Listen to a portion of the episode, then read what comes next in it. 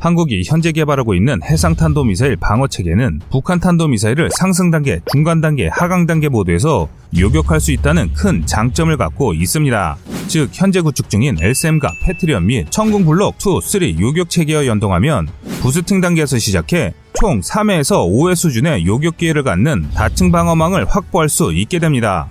이런 요격 시스템을 구축하면 한국은 아이엄돈 버금가는 완벽 방공망을 구축할 수 있습니다. 또한 북한의 NEMP라고 하는 핵폭발을 통한 전자기 펄스 공격도 막을 수 있게 됩니다.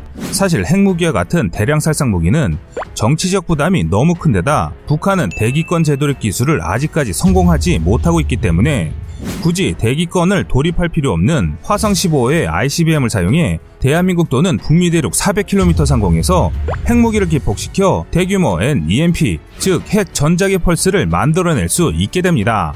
여기서 NEMP용 핵폭발은 성층권 이상의 고도에서 일어나므로 폭발 에너지와 방사능 낙진이 지상에 직접적인 영향을 미치진 않습니다. 그 대신에 거의 모든 전자기기와 통신선로가 파괴되므로 실제 핵무기 폭발 이상의 사회적 경제적 위기를 발생시킬 수 있다는 것이 전문가들의 의견입니다. 이는 다른 의미로 훨씬 사용하기 용이한 무기가 될 수 있다는 의미이기도 합니다. 하지만 한국 해군이 추진하는 한국형 SM-3급 요격 미사일은 초기 부스팅 단계의 ICBM을 요격할 수 있습니다. 사실 효과만 따지자면 이 미사일이야말로 한국이 반드시 획득해야 하는 사업 중 하나입니다. 그런데 반대론자들이 발생하면서 이 사업이 두 번이나 지연됐고 무산되는 기로에 서기도 했습니다.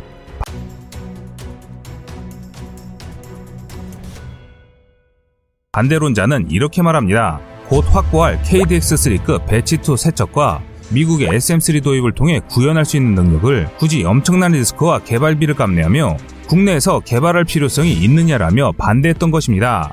그런데 현재 한국 해군의 실정은 이들이 알고 있는 것과 반대 상황입니다. 우선 이와 관련된 내용을 소개하면서 우리 대한민국 장병들이 얼마나 힘들고 고생하는지 여러분들께 알려드릴까 합니다. 한국 해군은 지난 2012년 12월 12일 당시 북한이 발사한 은하 3호 위성 발사체의 비행을 추적함과 동시에 해상으로 착수한 로켓 부품을 회수하고자 세종대왕급 함정 3척을 총동원해야만 했습니다. 그 이유는 세종대왕급에 장착된 SPY-1D 레이더의 400km급 탐지거리로 인해 전체 탄도 비행 상황을 모니터하기 위해서는 세 척 모두 필요했기 때문인데요. 이 추적 작전을 위해 한국 해군의 최정예 주력 함정 세 척이 주요 작전에서 제외됨은 물론 은하 3호가 발사되기 한 달 이전부터 해상작전 대기에 들어감에 따라 보급 함정을 통한 연료 및 식량 보급으로 연명할 수밖에 없었습니다. 당시 추적 작전에 참가했던 해군들의 증언을 들어보면 장시간의 해상작전으로 인해 엄청난 스트레스에 시달림은 물론 작게는 함내 매점이 완전히 동나버려 간식조차도 사 먹을 수 없었다며 큰 불편을 토로하였습니다. 또한 한 달이 넘는 추적 작전이 끝난 이후 당연히 모든 승조원에게 적절한 휴가가 제공될 필요가 있었지만 함정 숫자가 세척에 불과해 모든 함정에게 휴식을 허가할 수 없었습니다. 그 이유는 우리 해군은 삼직제로 운영하기 때문입니다. 이렇게 열악한 환경에서 우리 대한민국 해군은 묵묵히 우리의 영예를 지키고 있습니다. 또 어이없는 한 가지 숨은 비하를 알려드리자면 KDX-3급 배치2의 탄도미사일 탐지 거리는 400km 수준이며 이와 비교해 KDDX급의 현 성능 요구는 300km 수준으로 알려져 있습니다. KDDX급의 탐지 거리가 떨어진 이유는 사실 기술적인 문제가 아니라 KDDX를 반대하는 사람들을 위한 연막이라 할 수 있습니다. KDX 3급 배치2를 기껏 건조하고 있는 과정 중에 동급의 KDDX급이 건조되면 이를 반대하는 언론이 잘못된 건조 사업이라며 쓸데없이 중복 투자라는 비판을 할 가능성이 높았기 때문입니다. 사실 KDDX에 사용되는 S밴드 지락 알륨 레이더는 모듈형으로 개발된 모델인데요. 향후 모듈 추가 공급 전력 증가를 통해 비교적 손쉽게 탐지거리 확대를 진행할 수 있습니다. 특히나 KDDX급은 현재 IPS를 채택할 가능성이 높아 향후 보다 강력한 레이더 교환 탑재도 가능한 것으로 알려져 있습니다. 한편 KDDX용 통합 음탐기 체계는 KDX3급 Batch2와 동일한 모델이 탑재될 예정이며 KDX3급 Batch2보다 향상된 스텔스 설계에 보다 강력한 한국형 CIWS2 체계를 탑재함은 물론 향후 함정용 레이저 무기 탑재도 고려하고 있습니다. 전체적으로 정리하자면 KDDX급의 통합 대공전 능력이 향후에는 KDX3급 배치2보다 향상될 가능성이 있으며 대잠전 능력은 동급이라는 것입니다. 그럼에도 KDDX급의 건조비가 30% 정도 저렴하고 운영비는 최대 2분의 1까지 하락할 수 있는데도 불구하고 이 사업을 반대하고 있습니다. 단지 미국산 무기를 구매하는 게 안정적이라는 이유에서입니다. 그런데 그 미사일 한 발이 200억을 넘으며 그것도 우리가 제대로 운영할 수 있을지도 미지수인 미사일을 선택하라는 것이죠. 반면 KDX3급 배치2 세척의 건조비는 3조 9천억 원으로 척당 건조 가격이 약 1조 원 정도인 KDDX급보다 3천억 원 정도 비쌉니다. 하지만 KDDX급은 현용 이순신급인 약 230명보다 작은 200명 미만의 승조원으로 운용될 수 있도록 건조될 예정이기 때문에 전체 운용비 면에서 KDX3급 배치2와 많은 차이를 보일 것으로 예상합니다. 또한 KDDX의 무장은 가히 훌륭하다고밖에 표현이 안 됩니다.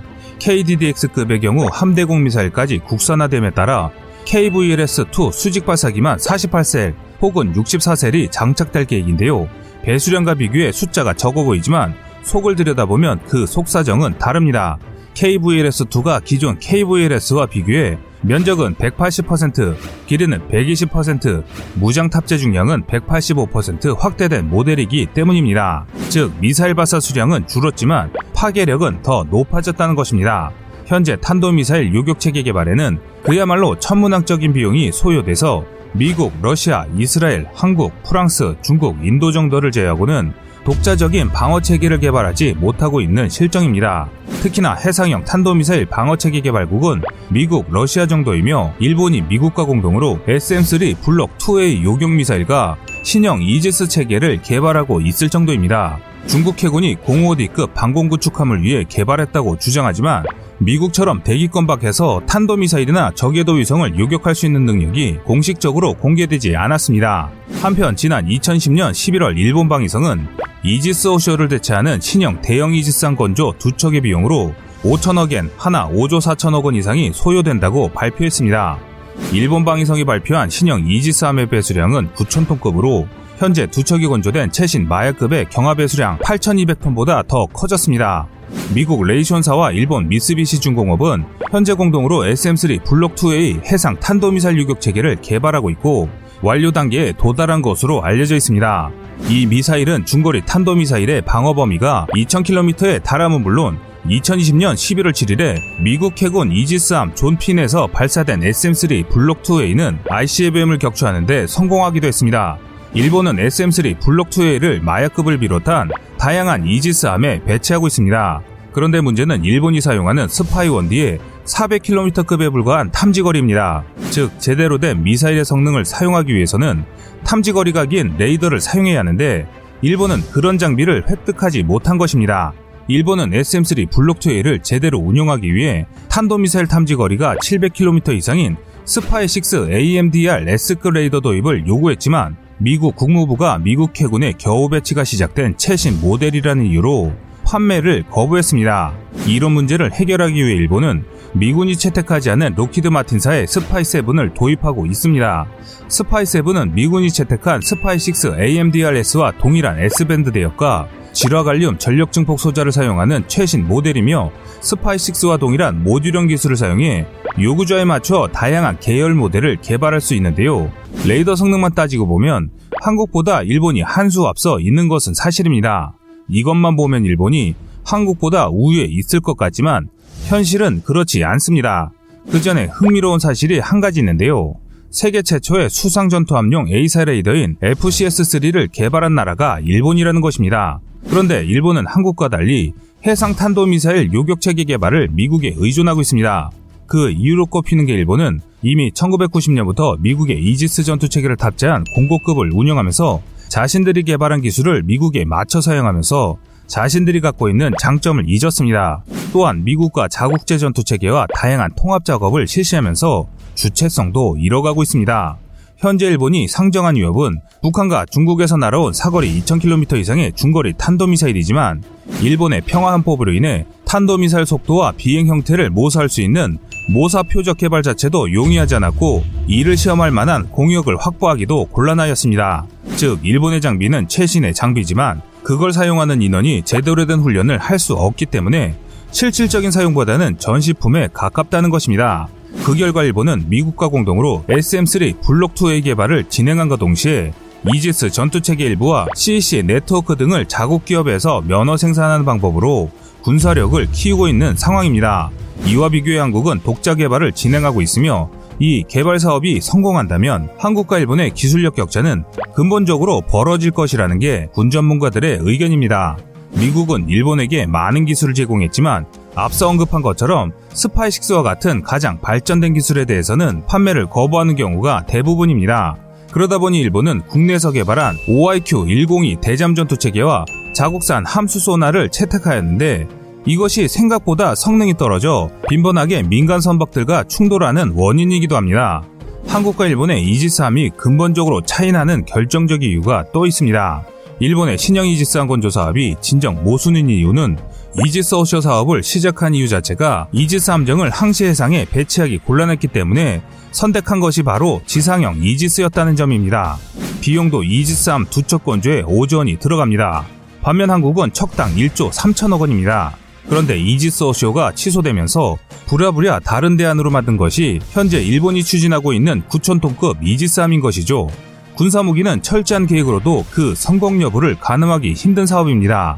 그런데 일본은 최선이 아닌 차선을 선택했으며 그 차선도 자신들의 힘이 아닌 미국의 힘을 빌리고 있는 상황입니다.